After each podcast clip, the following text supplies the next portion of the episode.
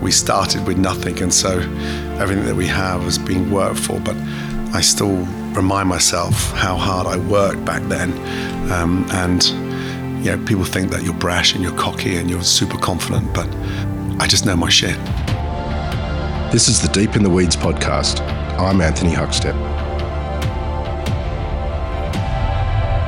I usually do a long, laborious intro, but I mean, I really don't know how to intro you other than saying, hello, Gordon Ramsay. Mate, I don't need an intro.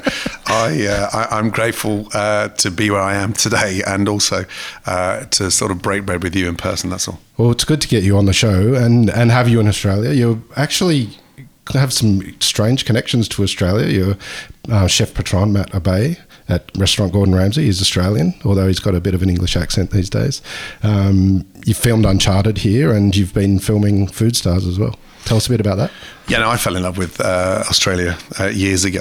And so there's a, there's sort of um, an amazing melting pot of food here that's untapped. And so I love coming to these kind of countries that's not governed by a Michelin guide or uh, a particular way that these chefs need to be shoehorned into. So there's so much more freedom here. That's the bit that excites me. So yeah, glad to be back. Um, Food Stars was about unearthing sort of uh, food and drink businesses that are unheard of, from the indigenous tea uh, from the Northern Territory to uh, a groundbreaking moment with a, a, a, an amazing farmer uh, in her mid fifties that have gone up against the conglomerates to, you know, beat fresh eggs longer than a six-week shelf life. Uh, these things are six months, um, and how do you get an egg staying fresh for six months? She smoked the fucking thing.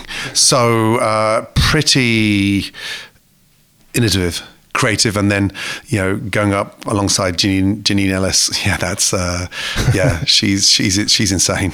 Does doing these sort of shows, I mean, you do so many. I mean, do you find inspiration in, in and discover new things when you're doing these sort of shows? Yeah, that's a good question. I think, you know, like any uh, show, I take I take this shit very seriously. Uh, I had to explain to the contestants at the beginning of this journey, you know, at twenty-seven, opening Aubergine, you know, I didn't have a pot to piss in, and I had to take a part-time job developing food for fucking Marks and Spencer. I was paid twenty-five grand a year for Marks and Spencer. That was literally five thousand pounds a year more than I was earning at Aubergine. Wow. To sustain that. And so a quarter of a million dollars going into your business is fucking huge. So with or without all these cameras and your mics and your yeah. makeup, I'm the real guy. So uh, I take this shit seriously. This year yourself, celebrating twenty-five years of Restaurant Gordon Ramsay. How do you reflect on that? Uh, it makes me incredibly proud when I see the sort of, you know, the Claire Smiths and the Matt Abés of this world. These guys are powerhouses. They'd never had that opportunity had I not been as generous with my sort of, my my home, my life, my restaurant. So I still had to convince my wife to sell our two-bedroom apartment, you know, to get the deposit, to get the bank, to give us money. So I took a big risk. But I'm done with this bullshit, you know, with if you're running a three-star Michelin, then you got to be cooking the food. That's pants. If you went to Hugo Boss tonight for a fitting to get a brand new suit, you're not going to ask the fucking lady to Hugo stitch this. And if you're ever fortunate enough to buy a Ferrari, you're not going to ask if fucking Enzo put the engine in. You're buying quality, and that's what these three-star restaurants are. And I butted head, heads with Marco years ago because... Mm. Marco threw the towel in and didn't want it, and I took the opposite, you know, hand back, give it. Give it back to the youngsters that deserve it as much as you do. And so Alan Ducasse's three three-star Michelin. Do you think there's any customer across those three restaurants every fucking night that said, uh, Monsieur, bonsoir, uh, is Big Al in the kitchen? Fucking do me a favour. How smart is he, by the way, to have three three-star restaurants and not cook in any of them? And so stop bitching about the jealousy that you should be behind the stove. The essence is is to is to ignite your D N A in these individuals and give them the freedom they thought they'd never could have, yeah. and become the most unselfish fucker on the planet, because you can't get higher. And so once you get there, get others to stand alongside you. And that's why that restaurant's been running for twenty-five years. So I love going behind the line, mm. and I love trying to convince Matt and Claire and Kim my way of thinking, but I don't tell them what to do. Yeah. They're fucking rock stars because of the freedom I gave them. You mentioned your D N A, the culinary D N A, and yes. you were renowned for um, bringing a lighter touch to British cuisine. Yes. Um, take us back to that. How did you find, you know, your voice on the plate? You know, what were the steps that you went through to dis- to discover that? Yeah, that's a good question. Uh, with Shannon Bennett the other night and Matt Moran, and we were talking about, you know, the sort of heavyweight scenario in the U K with the Marcos and the Nikos and the Pierre Kaufmans and the Gavroche and uh, Lauterland with John Burton Race, et cetera. And these guys were fucking powerhouses, having got schooled brilliantly from Marco and Albert. I sensed early that Marco had never been to France. And so if I was ever going to leapfrog, and competition's there to be beat, right? I'm there to be beat. I, I, I, I love that. I need to do something different than this little sort of this little sort of powerhouse foundation in London that never really went outside of the U K. Yeah. So going into Paris, you know, I begged uh, Albert if I can get into Guy Savoy. And Guy Savoy was this incredible, prolific uh, chef that was sort of, uh, everything was lighter. He was a prolific pastry chef that had elevated into that savory world, but he was at the two-star level. Mm-hmm. And so the best move is always when these chefs are going from two to three, because they think there's another, you know, set of drums they need to play when you get to three star. Yeah. The secret of becoming, you know, a, a three star is becoming the fucking best two star. The secret of becoming, you know, a two star is becoming the best one star. There's no set category. You just have to be the best within in order, and then you hit that ceiling. So mm-hmm. um, I realized that Marco had never been to France, and so if I was ever going to come back and compete, you know, on his manor, you know, yeah. in his fucking back garden, then I had to come back with something different. So I did. And I went to Guy Savoy and then on to Robuchon. And so coming back at twenty-seven, and it was Marco who set up the aubergine deal for me.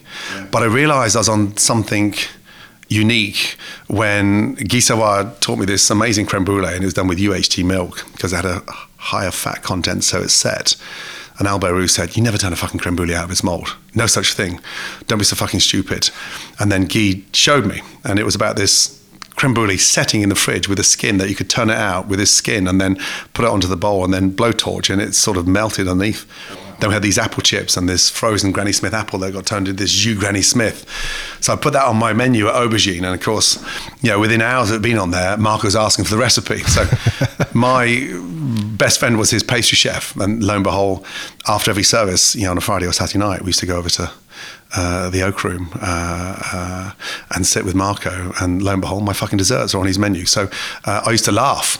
And then the other kick in the bollocks was six months later, uh, they were featured in his book.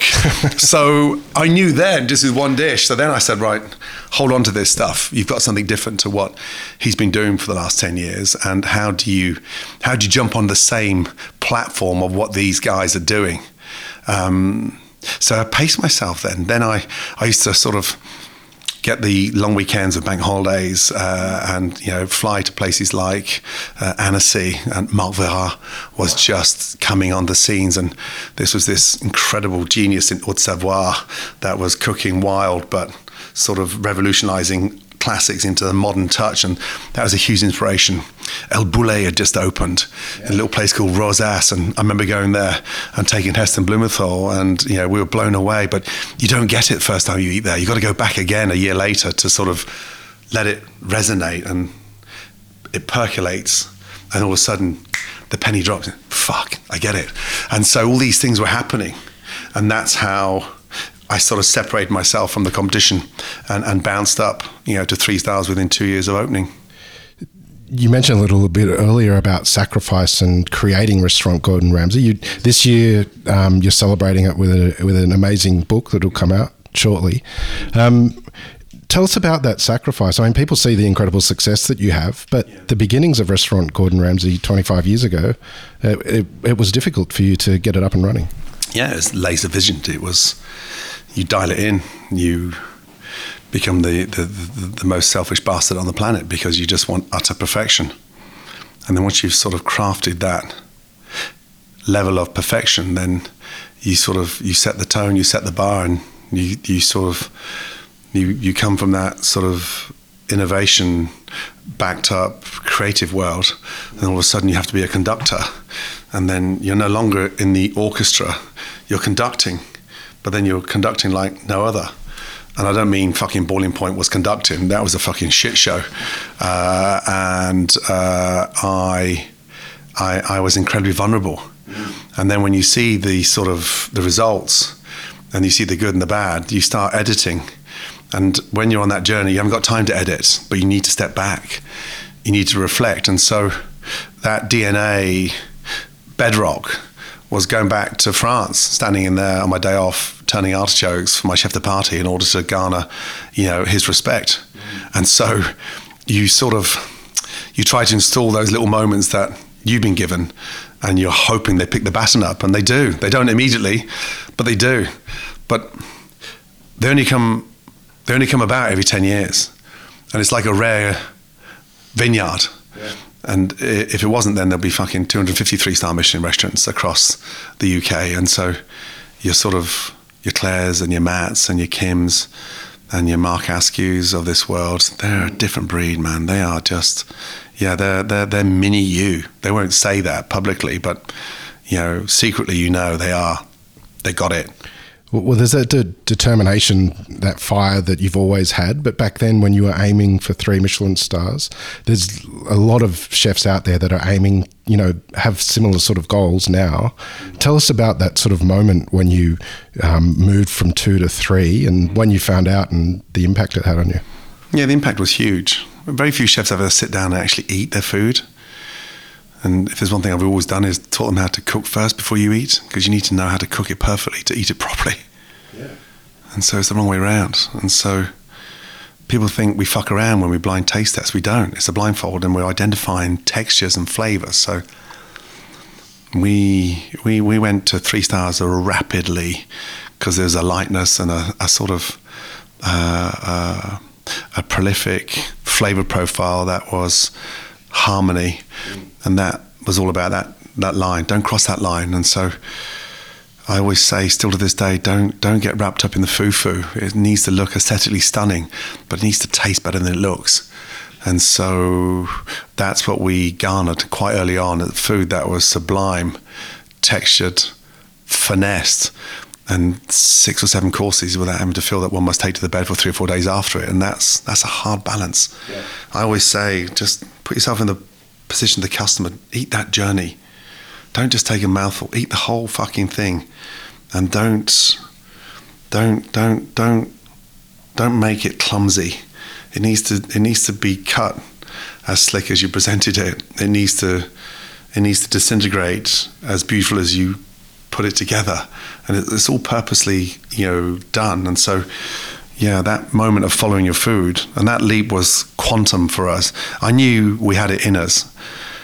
And I opened my big mouth, you know, on T V by telling the fucking world that the Michelin were in a year before, yeah, with some crew, and they're filming from outside like fucking idiots with the cameras to the window. And we had six French inspectors. So, you know, the French are stiff enough, but stick a camera in their ass and they're fucking wouldn't. So uh, I, I, I, I, I do regret that, but I look back at it now, and that has just been young, stupid, hungry, focused, and slightly obsessed, which is which which is a healthy thing. Take us to the moment when you did find out about the three Michelin stars. Yeah, so, yeah, I remember that like it was last night. Um, that for me, you know, the restaurant emptied out. There was the editor and the U K inspector. Uh, John Claude's bringing back every plate, every napkin. I said, John Claude, for fuck's sake, you know, the only thing you haven't brought me back is their toilet paper when they've been to the bathroom. Stop it, you know, stop over obsessing. The guide's coming out in a month's time and it's in print, it's under lock and key. But there's a safety element about what you've done up until then. Mm. And let's not forget, you get sort of judged in January what you cooked the year before. And so social media wasn't anywhere near as prevalent as it is now.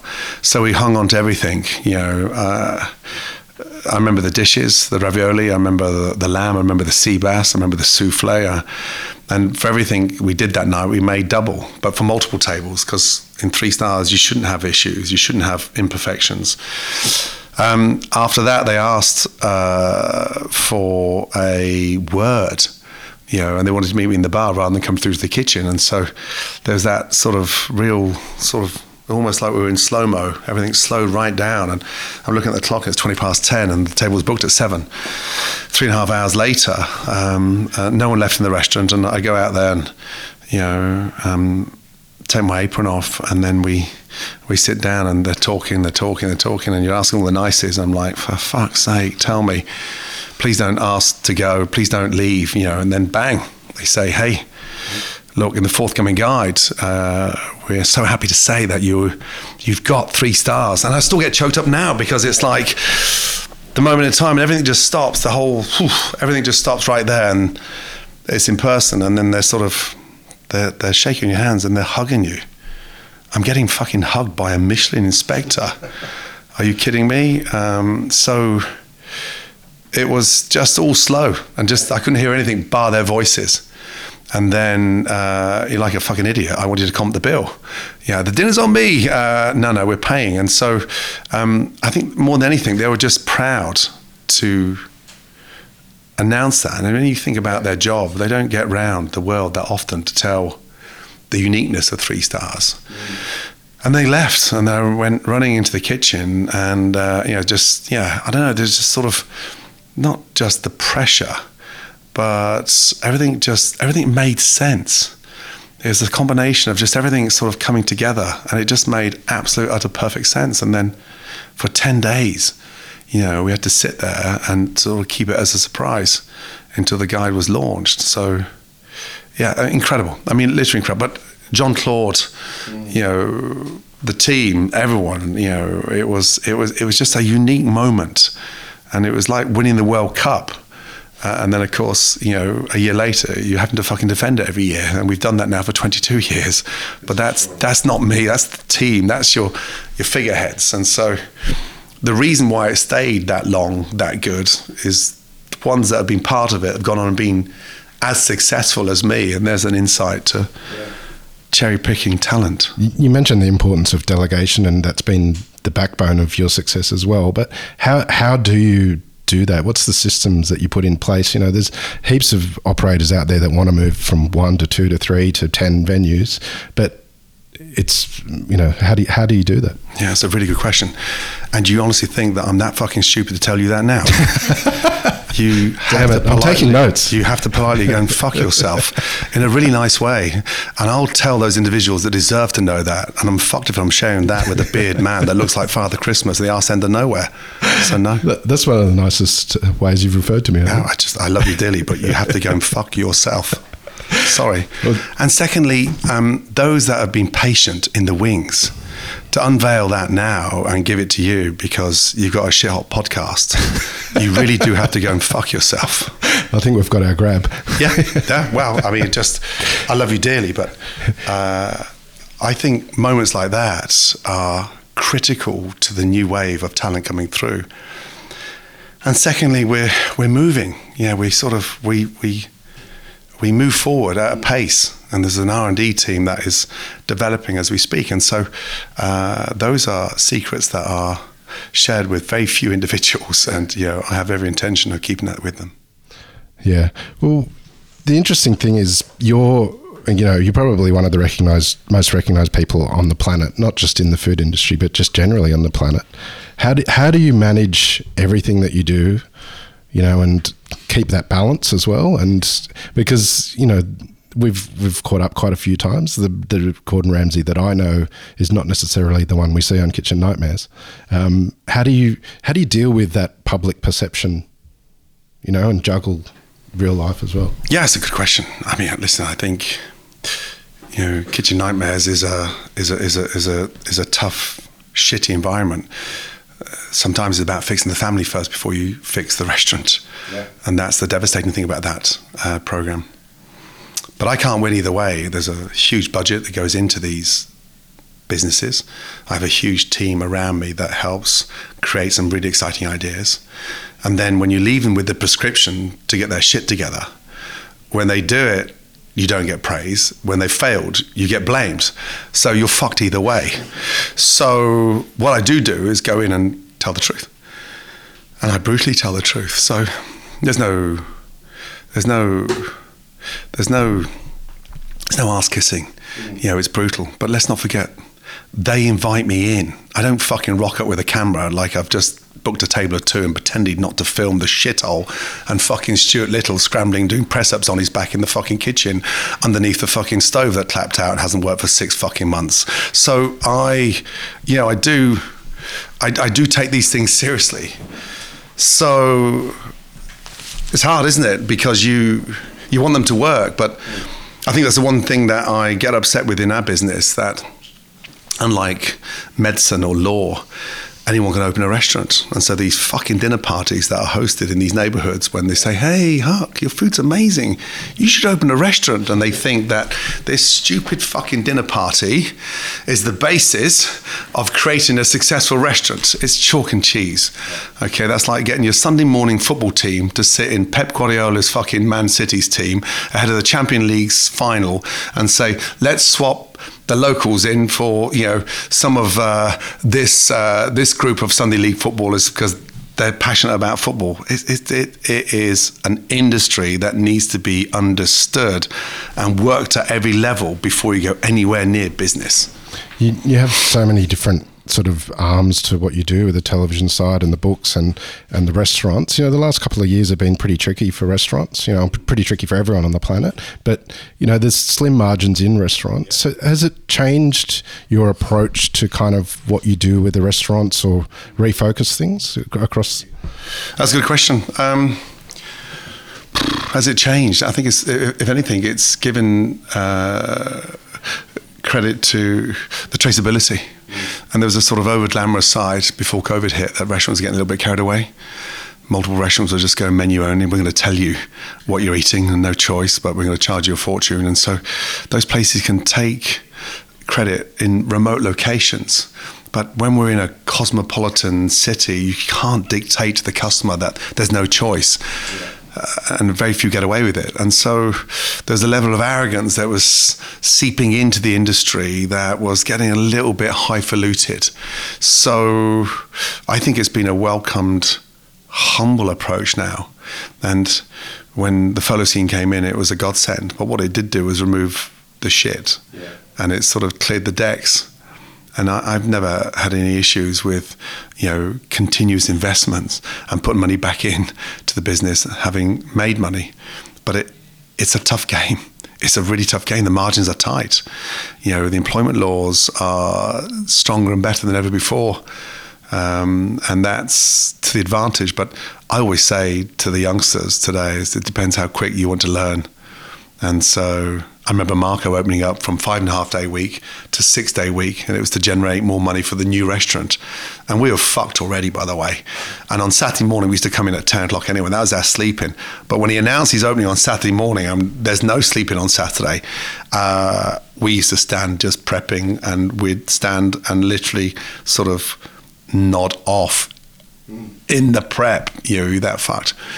And sixteen hours a day, eighteen hours a day, then was just a given. You just, you did it. Yeah. You just, out of respect, you did it. Gavroche was the same.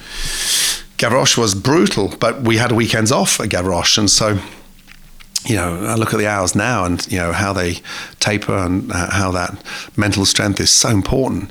And so you just got to manage your expectations. And whether it's eight or ten hours, uh, it's absolutely down to them. And it's got to be. So, um, finding that balance, mm. and everyone thinks you've got that balance, but you, you you work for that balance. No one no one hands it to you on a plate, and so um, you still need to put it in. And the more you put it in, the more you're going to get out. And it's always interesting when you see clock watchers and they're looking at the time and shit, you know, can I can I go now? You know, but if you go to a football training ground or an A F L training ground or you know a basketball training ground, no one's watching the clock. They're fucking experts and they're driven, and that's exactly the same as it is in the industry. To get to the very top, you need to be focused like a fucking athlete. How do you, how do you maintain that drive? Like what what drives you? I mean, you, you have so many things going on. How, how do you maintain it, and where do you get that drive from? I started at twenty-seven when I opened Aubergine, and I had three in the kitchen and four in the dining room. Then I got asked by the partners to take out a loan to put this rag wall sort of Mediterranean shit paint colour on the walls to make it look like it was in the south of fucking France. We're in the back of Fulham. And then on the bar, they had a payphone that you had to put pound coins in. Do you have any idea how fucking embarrassed I was for customers to use my phone and then pay? So what I'm trying to say is that I I started with nothing. Yeah. We started with nothing. And so everything that we have has been worked for, but I still remind myself how hard I worked back then. Um, and you know, people think that you're brash and you're cocky and you're super confident, but uh, I just know my shit. And I've spent two and a half decades getting to where I am today. That's the difference. And there's no, there's no I deserve, there's no I want, there's no, mm. there's no entourage. It's just hard work with an amazing team, and uh, you know, I'm, I'm on it. I stay in front of it. I, I stay in front. I was in a Filipino restaurant, uh, Saraya, a couple mm. of nights back. Yeah, amazing. Fucking beautiful.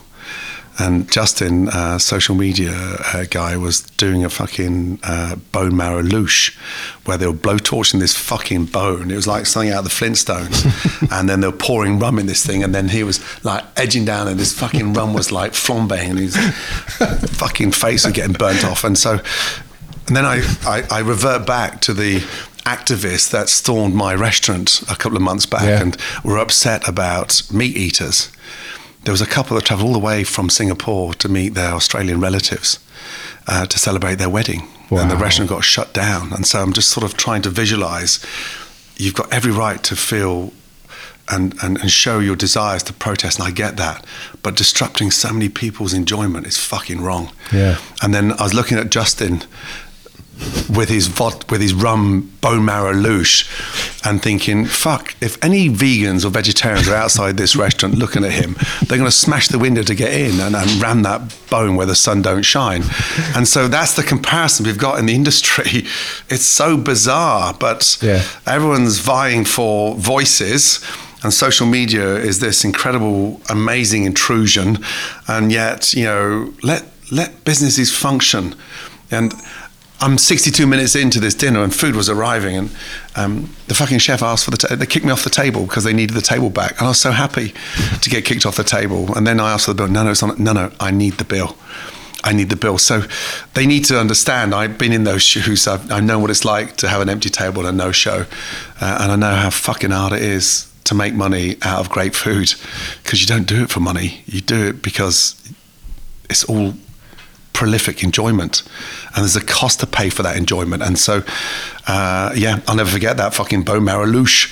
I'm thinking about trying that when I get back to London, uh, a bone marrow louche, and they're flambing the fucking rum, and there's like this lava that is just like engulfed, running into his little beautiful jaw. I'm thinking, dude, you're gonna go up in flames right now. And so it was beautiful to see. How great was that? Can you imagine? I want to do one. No, but in the middle of Mayfair, I'm doing a bone marrow louche and we're pouring rum inside a fucking sounds bone. Sounds like an Olympic event. And we're setting fire to it, and this customer's looking around at me like, I'm like, it was beautiful. I was like a pig in shit. It was just one of those beautiful memories. And I think that's the the nice sort of freedom that food has here in Australia. Yeah. That connected to the indigenous movements, and then the sort of power of this nature that is this incredible enhancement that is natural and yeah. was here way before we were, way before mum, you know, pushed me out. It was it was incredible. The last twenty-five years with, yes. with Restaurant Restaurant Gordon Ramsay, amazing. But you know, your kids have grown up through all of that period of time, and um, you've built this amazing sort of empire across the globe. Looking back on it, what what are you sort of most proud of over those twenty-five years with the restaurant? Uh, I think the family. You know, everyone thinks that you got kids and they're spoiled. My kids are not fucking spoiled. I have a son who's a Royal Marine Commando that's jumped into a salary of eighteen thousand pounds a year uh, to become one of the most elite forces in wow. the world. Uh, Megan is in the police force, uh, and Holly's into her fashion, and Tilly's studying psychology, and she's constantly banging on about a case study with me. I politely tell her to go and fuck herself again. so uh, I, uh, I'm incredibly proud. Uh, I'm slightly nervous that no one's taken over. I'm sticking Oscar in bed with whisks and fucking wooden spoons coming out of his pajamas. And I'm getting these little sort of teddy bears dressed up in fucking chefs. And hey, here's little Marco Pierre White. And here's a little Jamie Oliver. You know, uh, here's a little pot-smoking Gina De Campo. Um, so, I mean, pots and pots and pans. Yeah, um, yeah of, course, of course. So I... I, I'm I'm I'm I'm incredibly proud of them because they think they're all privileged. And yes, whilst they grew up in one house, and I grew up in fifteen fucking houses, and seven of those were caravans. So I I, I can't be any prouder yeah. now to see how independent they've become, and this nepotism and, and, and, and the shit they take about, well, it's easy for you. It's not. It's actually harder because they're ca- they're creating their own way. Yeah. And I'm not funding that. There's no fucking way I'm funding the Royal Marines. And there's no way, you know, I did that course uh, and these these guys were turning up in these fucking white vests. And I thought, ah, this is going to be a, it's going to be a fucking doddle. You know, I've done Ironman, I can do this. Well, they beat the shit out of me. Do you know what I mean? I mean, they beat the shit out of me so badly that, you know, I was on my fucking hands and knees. They put me in this sheep dip and it's about the size of this table. And they get a scruff of the neck and then they fucking take take a big deep breath off. Load your burger and your weapon, and they shove you under this fucking tunnel. And I remember going down uh, underneath this tunnel, big deep breath, big deep breath, and this fuck grabbed me at the back of my neck, and it was like a rugby tackle from behind, and he fucking stuck me under, and the bastard held me down there for thirty seconds before he let me go. So I'm like, fuck, oh, my head's no. banging against the concrete. I'm like, shit, shit, shit. And then there's someone else at the front that grabs you and he pulls you out. Well, you know, I thought I was a goner. Do you know, as I came out, and then you... fucking slapped, and then you get on to the next part of the course. So yeah, they let me know there there and then just how tough they were. And I think that must have been, you know, a moment in history that is like, no matter who you are, how successful you are, if yeah. you're going to come into the Royal Marine Commando Centre and you want to do the course, then yeah, we're going to fucking show you how hard we are. And so I was I've never been so polite about these men in these white these white string vests with like fucking coffee stains down them. It was, it was funny. But my hats, my, my, my hat goes out to them. Elite force that, yeah, just makes me incredibly proud. You, um, you've been in Australia to film Food Stars. What, mm-hmm. what, what's on the agenda for the next sort of year or so with you? Um, every time I do a sort of shiny, glossy thing, and Aria and the pop-up was sort of groundbreaking with Matt mm. Moran and uh, Matt Abé. That was just fucking beautiful. I have to go to the, the coalface. Mm. So we're off to Galicia and we're going to be abseiling down a fucking cliff. Whoa. Gathering barnacles and pethebes.